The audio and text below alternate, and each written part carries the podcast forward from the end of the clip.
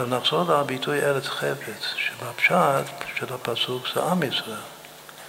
אבל אלתרעב משתמש בזה בתור כינוי מובהק של ארץ ישראל, ועוד יותר אומר שזה למטה, ולמעלה ממנו זה ארץ החיים. הוא לא אומר, אבל למעלה מארץ החיים זה ארץ הצבי. מה זה המילה חפץ? חפץ זה כמו רצון, אבל מה ההבדל בין חפץ ורצון?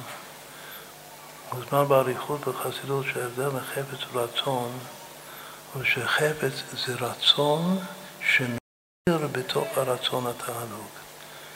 בלשון הקבלה זה התלבשות עתיק באריך. עוד יותר בלשון הקבלה זה נקרא הסוד של זין תיקוני גולגלתא.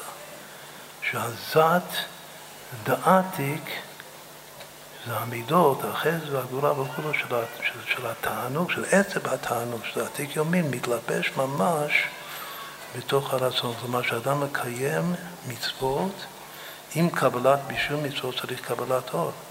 אבל ארץ חפץ זה רצון שיש שם חפץ, שיש שם תענוג בתוך, יש כיף בתוך הקבלת אור.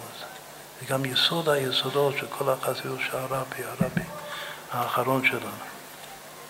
שהקבלת אור והקיום המצוות בפועל צריך להיות עם עושר. כתוב, וישרו אתכם כל הגויים, כי תהיו אתם ארץ חפץ, אמר השם צבאות. וישרו זה גם לשון עושר, לפני כל מצווה מברכים אשר קידשנו במצוותיו וציוונו לעשות כך וכך. מה זה אשר? זה להמשיך עושר בתוך הרצון. זה הרצון של השם, קיום המצווה.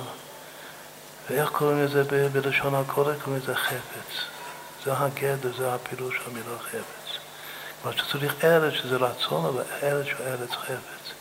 וזה החידוש האמיתי, בגלל שאין כמו אדמו"ר הזקן שהוא ממשיך את התורה של המגיד, שזה תורה של עין, של החוכמה מעין זה התענוג של ממשיך את זה לכתובת. האמיתית של התענוג, איפה זה צריך להיות? זה צריך להיות בתוך הקבלת תור, בתוך קיום המצוות בפועל.